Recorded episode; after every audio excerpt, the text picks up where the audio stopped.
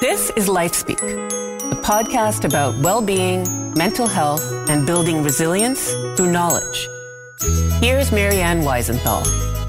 I'm speaking today with Dr. Jillian Horton. Dr. Horton is a general internist in Winnipeg, Manitoba, and has long championed the belief that compassion in medical education leads to more compassionate physicians. Dr. Horton was the Associate Dean of Undergraduate Student Affairs at the University of Manitoba and now directs programs in wellness and medical humanities at the Max Rady College of Medicine. In addition to this, Dr. Horton works with people with addiction at the Health Sciences Center in Winnipeg. And she's the author of a new book, We Are All Perfectly Fine, a memoir of love, medicine, and healing. Welcome to the LifeSpeak podcast, Dr. Horton. It's a pleasure to be here with you, Marianne. Now, I'm going to get to your book in a minute, but first, in an article that you wrote for the Globe and Mail, you shared some pretty shocking uh, 2019 data from the Canadian Medical Association. One in three Canadian physicians experience burnout, more than one in three screened positive for depression, in the prior 12 months, almost one in 10 had experienced suicidal ideation. And other surveys have shown that depression in medical residents occurs at a rate that is almost three times that of the general population. Were these statistics surprising to you? You know, I can't say they surprise me at all. I'm sorry to say. And I think having lived in medicine, you know, since I started medical school in 1997, I think probably sometime six or seven years into my training, I began to become aware of just how diseased and how disease promoting and disease causing the culture of medicine is. And so that awareness had been dawning on me gradually to the point that I would say in the last five years, as data increasingly has begun to show the kind of patterns that you're talking about, they not only do not surprise me, but sometimes I'm surprised that the numbers aren't even worse. Wow. You have a column with the Canadian Medical Association journal called Dear Dr. Horton, where you invite interns to post anonymous questions. What are you hearing from young doctors right now? Yeah, you know, it's funny. I love that con- column. It's gone on a pause because I'm doing so many other writing projects right now. But one of the things I just loved about it was, as you said, you know, it was an opportunity for people to write me anonymously who were trainees to share um, some of their questions that they might not normally be comfortable asking anyone else. And, you know, the themes I would say that appeared the most consistently were uh, hopelessness, a feeling of mismatch, a sense that I went into this career expecting one thing and what I'm seeing is something completely different.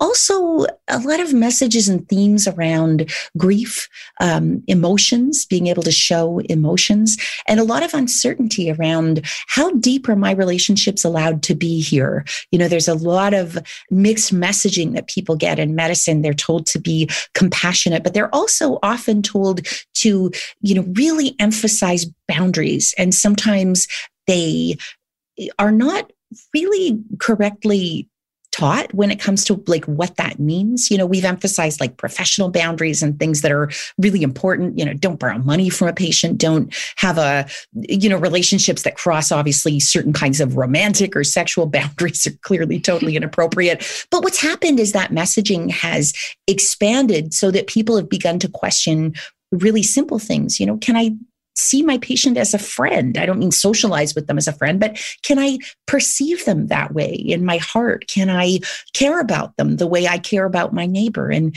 you know, the simple answers are, of course you can. But eh, when I really step back and look at the, the questions that are really in young doctors' hearts often when they reach out to me or when I work with them and teach them. It's so often about the emotional heart of who they're allowed to be? And I, I, think it's a question that obviously applies deeply to medicine, but has some universal application to other jobs as well. Do you think it's possible to be a good doctor and not carry some of that guilt around with you about so many things that maybe you felt you didn't do the right way?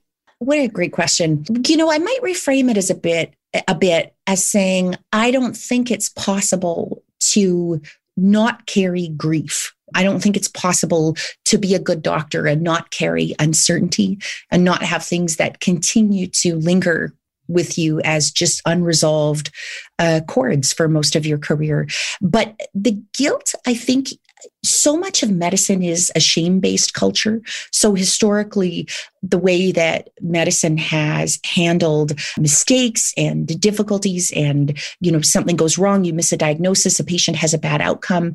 And we have really um, been conditioned over the years to see those things as personal failings. And in fact, when we look at medical errors, you know, sometimes they're thinking errors, sometimes they're knowledge errors, but just as often they're system errors. Something wasn't caught at moment A, and then there's another interaction where it's missed, and then there's another interaction and another interaction. So, you know, most of the things that we feel bad or guilty about that we attribute to ourselves are actually related to much bigger problems. We're just one little part of a of a terrible story that unfolded. So I think the guilt, it's possible for us to learn to see that differently, work with that differently. But no, I don't really think it's possible in medicine to have a um, a career where you are you know heart led and just fully present with people and you don't carry forward grief and uncertainty that's unresolved but i do think it's possible to learn to work with that differently. Um, I want to talk about the book, We're All Perfectly Fine. You know, I was so engrossed in this book that I oh, kept forgetting to take notes, which is always a good sign that I'm really Aww. into. I'm like, damn it, I have to go back and circle some things. You know, it's it's achingly funny. Um, it's heartbreaking at times. You sort of, you know, I found myself laughing and the next minute I'm crying, you know, and, and despite the fact that I'm not a doctor, I felt there was so much in that book that you talk about your experience holding on to guilt about things, not wanting to rock the boat. Uh, not wanting to um, needing to sort of feel you can you live up to what you're doing there was just so much in there that i could relate to i think as a human being as a, as a woman I think a lot of women can relate to what you experienced. But let's talk about what the book is about. So, it, the book centers around a retreat that you attended for doctors who are suffering from burnout. You call it doctor rehab. And you were on the brink of, in your own words, professional and personal collapse. You've since gone back several times. Tell me about how you ended up attending the retreat, which you were very skeptical about in, when you first went. Yeah. Well, you know, in the years before I discovered the work that was being done at the University of Rochester, I had been working, as you mentioned at the beginning, as a medical educator for years and years. I mean, this was one of the the core aspects of my job and also was my of my professional identity i think and so i had been really looking in the years before that uh, to understand what kinds of skills i could learn to help teach the next generation of doctors to, you know, deal with the incredible stress, uh, physical and emotional of being a physician. And so, uh, you know, I was looking in very broad strokes and really becoming, developing some expertise at that point in the literature around physician burnout and so called physician wellness. And then this program just sort of kept popping up in the uh, literature and I became aware of it. And then, as I share in the book, it so happened that uh, one of the two uh, people who developed developed this program, a physician by the name of Mick Krasner, uh, was coming to give a talk in Winnipeg. And, you know, I went to this talk and as, as I share in the book, I was still a bit skeptical about how this could apply to me. I think I always had this sense like, you know, this work is worthwhile, mindfulness is worthwhile, but my brain is just different. You know, I really believe that a lot of my kind of cognitive framings of things were just immutable, that they were just part of how my brain was wired. So I went to this thing and I sort of you know, I, I, think it was just because I felt a bit of a personal connection with this doctor. He also was sort of humorous and, and a, a bit of a, a, a, bit of a disturber in a, in a good way. I recognize that, I guess. And so I just made this kind of impulsive decision uh, because we exchanged a couple of emails. I was like, you know what, I can go and try this out, and it'll probably be flaky and whatever, and it'll give me some good stories to tell my friends over coffee when I come home. And in fact, that first trip put me on a path that changed my life and that I really do see as having been very instrumental at giving me back certain things that I think uh, 20 years in medicine had stripped me of, you know, really uh, not just cognitive skills, not just skills in mindfulness and, and some of the other things, but really reconnecting me deeply and profoundly with my professional community in a way that was a bit different than anything I had ever experienced before in my life. And if I really look at why that experience was so impactful, yes, of course, part of it was mindfulness, part of it was learning new skills, part of it was, you know, learning more emotional self regulation. But a big part of what was so healing about that experience was connecting with other physicians who were ready to speak the truth about their personal personal and professional lives and moving forward together with those people in a way that has just been transformative the the retreat brings up a lot about your own family the the emotional load that you've carried around some members of your family and especially your your older sister Wendy who had a severe brain injury that affected her ability to talk and to walk. She had a, a big impact on your decision to become a doctor. Tell me about Wendy yeah. So my sister died, I guess, almost six years ago now. This year she was 52.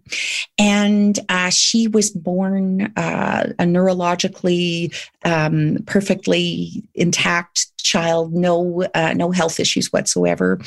But uh, sometime around age four, she began experiencing symptoms related to a brain tumor. And those took almost two years to be diagnosed, tragically. So she had. Um, brain surgery at this young age and a postoperative meningitis that left her with a constellation of just profound and life changing disabilities. So she was, um, uh, you know, almost legally blind. She was profoundly hearing impaired. Uh, she had profound physical impairments. She um, had a lot of behavioral challenges because these kinds of brain injuries affect our impulse control and they affect our, you know, she had no short term memory essentially, and her long term memory had some uh, gaps in it too.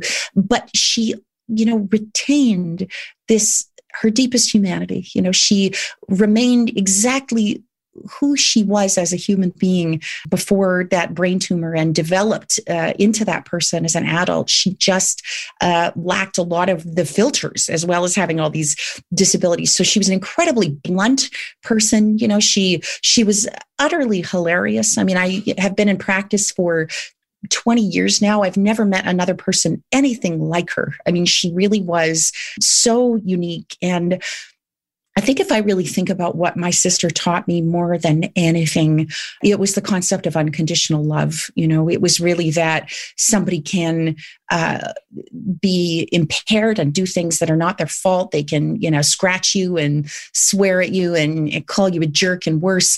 And then, you know, they have the memory of that is gone. It's just like the channel has changed and they're back to, you know, who they are. And just it taught me a kind of, um, presence with people, a kind of willingness to just be with people as they are in the moment. And also, I think she really left me with the ability to see people um, despite whatever their impediments are, you know, to just sit and know that that process uh, takes time. That, you know, when, especially when people have impaired communication or disabilities, um, that, you know, you, the onus is on you to sit down and do the work of getting to know them and to log those hours. So she taught me this kind of, you know, just patience and uh, just uh, gave me, left me with an ability to see really wonderful things uh, in people and in particular in my patients that often in medicine you know we just don't encourage people to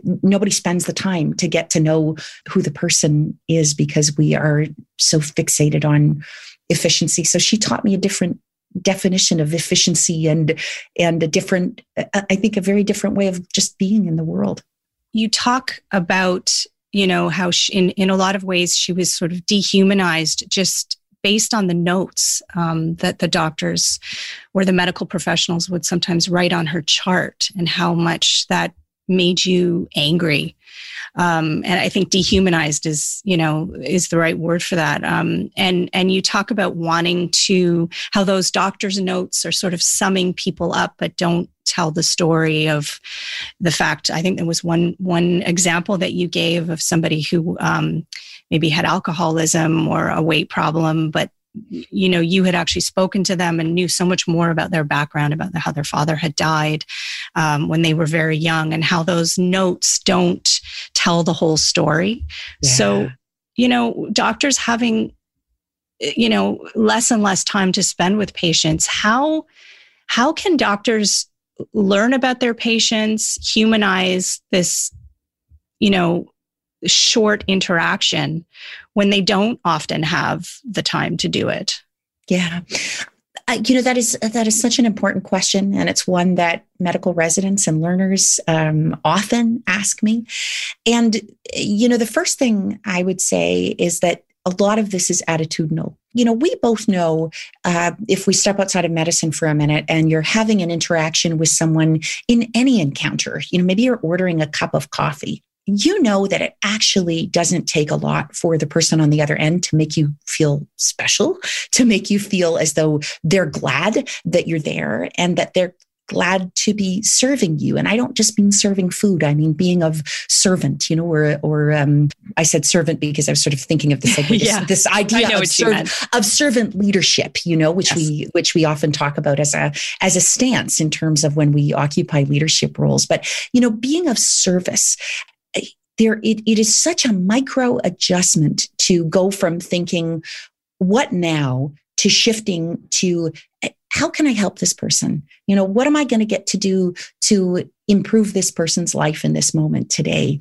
And I know, again, I, I get pushback from medical learners and, and colleagues who are very burnt out or cynical, or perhaps sometimes just don't share the same values that I share. And they say, well, it takes more time and we don't have time. And I say, you know what? I'm going to show you that you have time. You know, I've made teaching videos for learners illustrating the difference, you know, just what a few extra words in an interaction can achieve, how it can completely alter the tone. And, you know, the idea that we like save time by not finding out things about people is also sort of a superficial concept, I think, because very often we just end up paying that time elsewhere. So we don't invest time in establishing a strong um, alliance with a patient when we first meet them or a connection with them.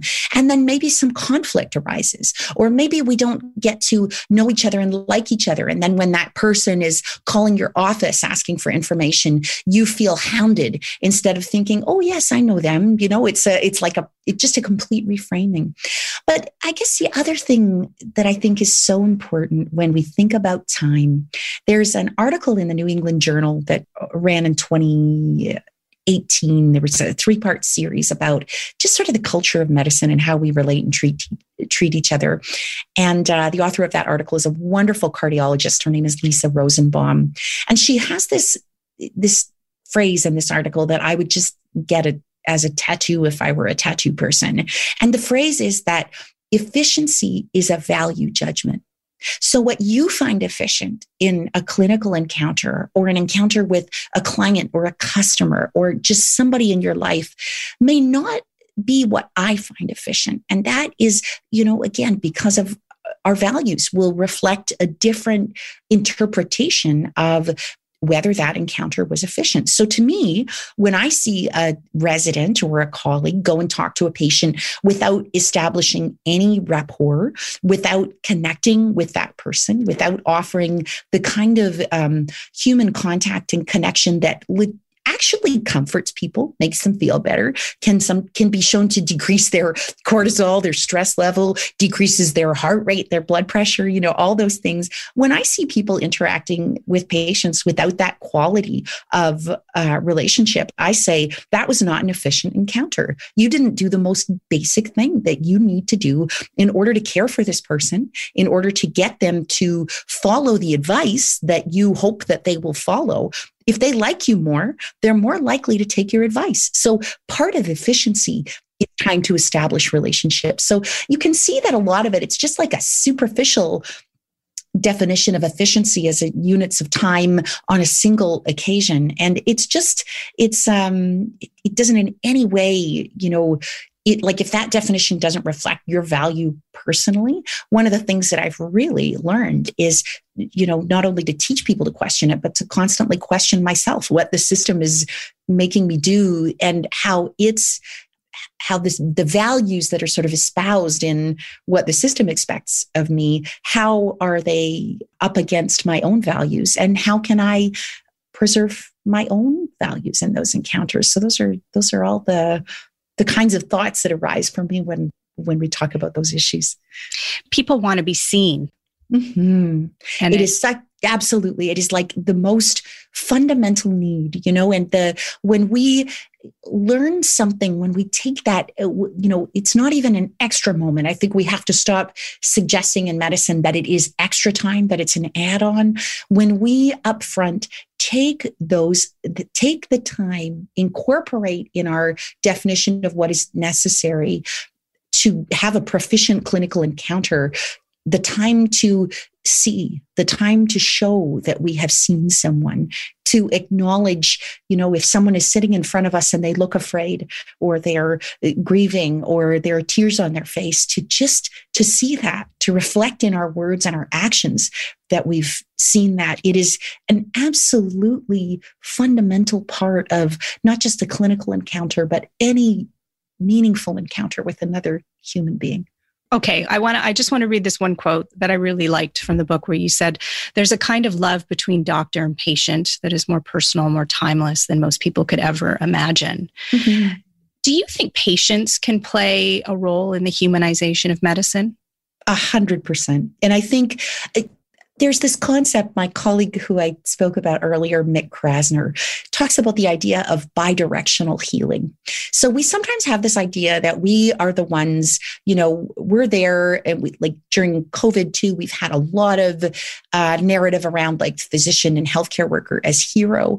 But, you know, again, when you reframe things and think of it as not just that you're there to heroically do this or that, um, that you're there in this kind of like you can sort of see how even that concept creates a bit of a power differential. You're doing something that you know you are personally deserving praise or to be rewarded for, not in any way to undermine you know the incredible efforts of healthcare providers during this last year. I mean, it, it has been phenomenal.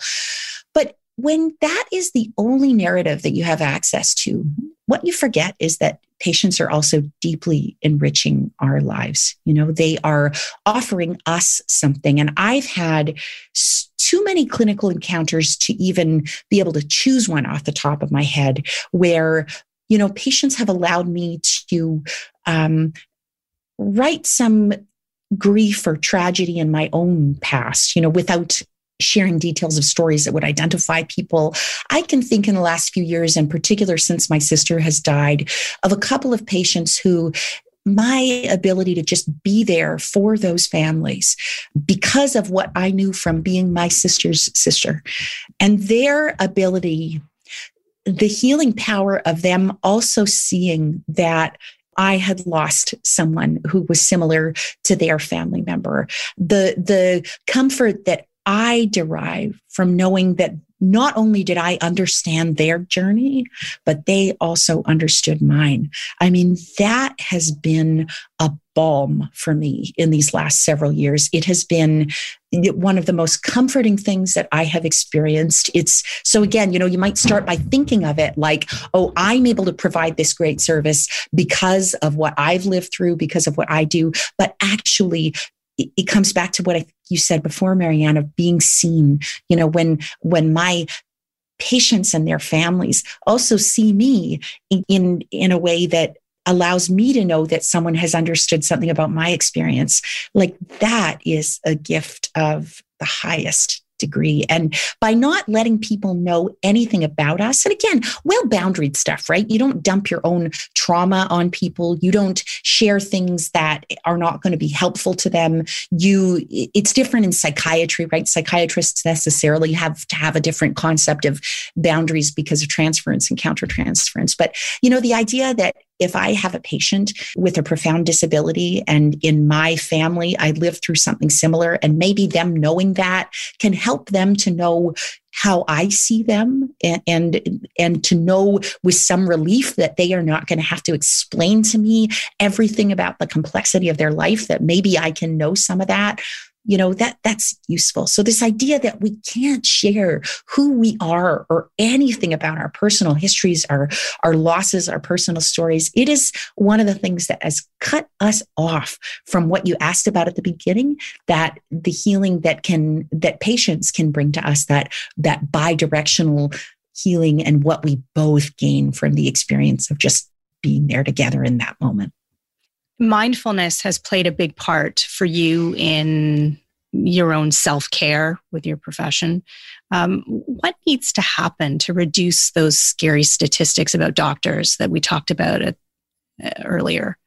So, you know, we know that when we look at the problem of physician burnout, the literature very clearly tells us that organizational factors are the primary drivers of physician burnout.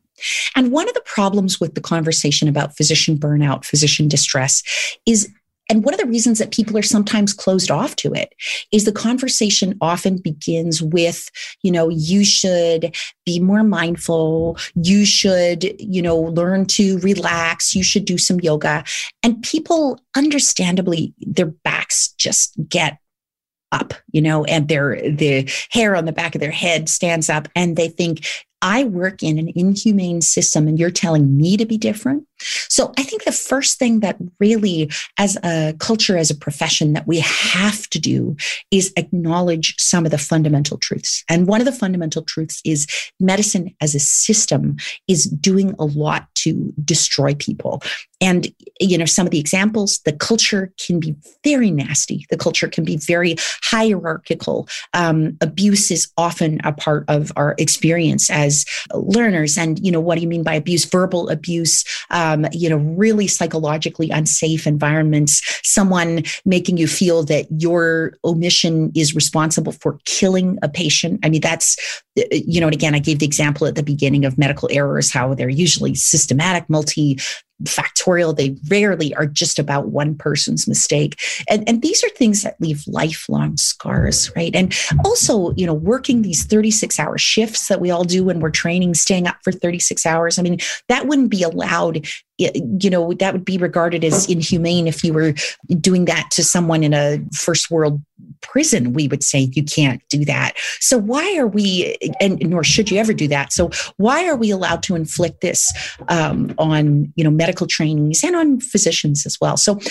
that's part one. All those things have to change. And that is 80% of the problem. When we look at the literature and when we look at our own lives, you know, we know that about 80% of what is wrong with medicine, uh, we can't necessarily control directly. But the other 20% is there there is control that we can exert there. We can find a locus of control. And so that's where these other things really you know begin to come in and can be very impactful for us as individuals. And so when we talk about mindfulness or uh, other kind of cognitive reprogramming strategies self-regulation strategies one of the things is you know you can't just fix a problem in somebody's life by offering them a one hour seminar at lunch. You can see, as you alluded to in the book, you know, for me, this was a huge commitment. And it was really committing to learning an entirely new skill set as if it was a technical skill set as if i was learning to do a new procedure or you know adding something to my professional repertoire and you know, I also think medicine has really been stripped of a lot of its very pro social professional components. So when we again look at what literature tells us about this, doctors used to have doctors' lounges and we used to, you know, sit there and eat meals together and just talk about cases and talk about life and whose kids were going to what school. And, you know, most of us, because of electronic charting and other factors, I haven't sat in a doctor's lounge for a decade now. You know, I, I don't even know the code to the one that exists in my hospital. Most of us don't go and eh, join those spaces. And, you know, they're communal spaces and they're, they're where we form the bonds that become a part of our community. So, our, so there is, you know, it, it is something else that medicine can do as part of a system, look at how we begin to restore some of those opportunities for personal connection, that community aspect that I found so healing when I uh, joined the program at the University of Rochester, uh, but also making, you know, so that's a system thing, but like also as individuals, we can say, you know what, I consciously need to find ways to connect with my colleagues. I can start a group to do this. I can, you know, go to this conference or program and get to know people and recreate my own uh, communal support that way. So we do have uh, control over these things in our lives. And it has to be a, a dual pronged effort primarily the system changing, us working to change our culture, our leaders changing the culture, choosing the right people for leadership. But then on a personal level, committing to doing some things that are impactful that will actually influence that culture. So, we're in the middle of a pandemic. Frontline health workers are experiencing more pressure, more trauma uh, than, than ever before. What is making you feel hopeful or optimistic right now? I would say the single biggest thing is the opportunity um, that is often presented by the horrible things in our lives, you know, to really be forced to look at the situation and the circumstance. And I think, uh, you know, I don't believe in the idea that things have silver linings. I think we we find salvageable good in um, terrible experiences, and we find ways to carry forward that allows us to you know weave together something positive out of those things and so for what i think is going to happen with the pandemic. I think this is forcing us in medicine to say, we now, we were already at our breaking point, And that conversation was picking up more and more traction. You know, the private suffering of, of doctors, the high suicide rate, the, you know, all these other things that you mentioned at the beginning. And now, finally, I think with this being our tipping point, people are willing to say, you know what, white flag, we have to change. We have to entirely rework our attitude towards our own mental health. We have to begin to process our experiences differently, openly. Strategies of repression can no longer be how we approach our difficulties. Um, they can't be just what we're imparting to students, what we're modeling for residents.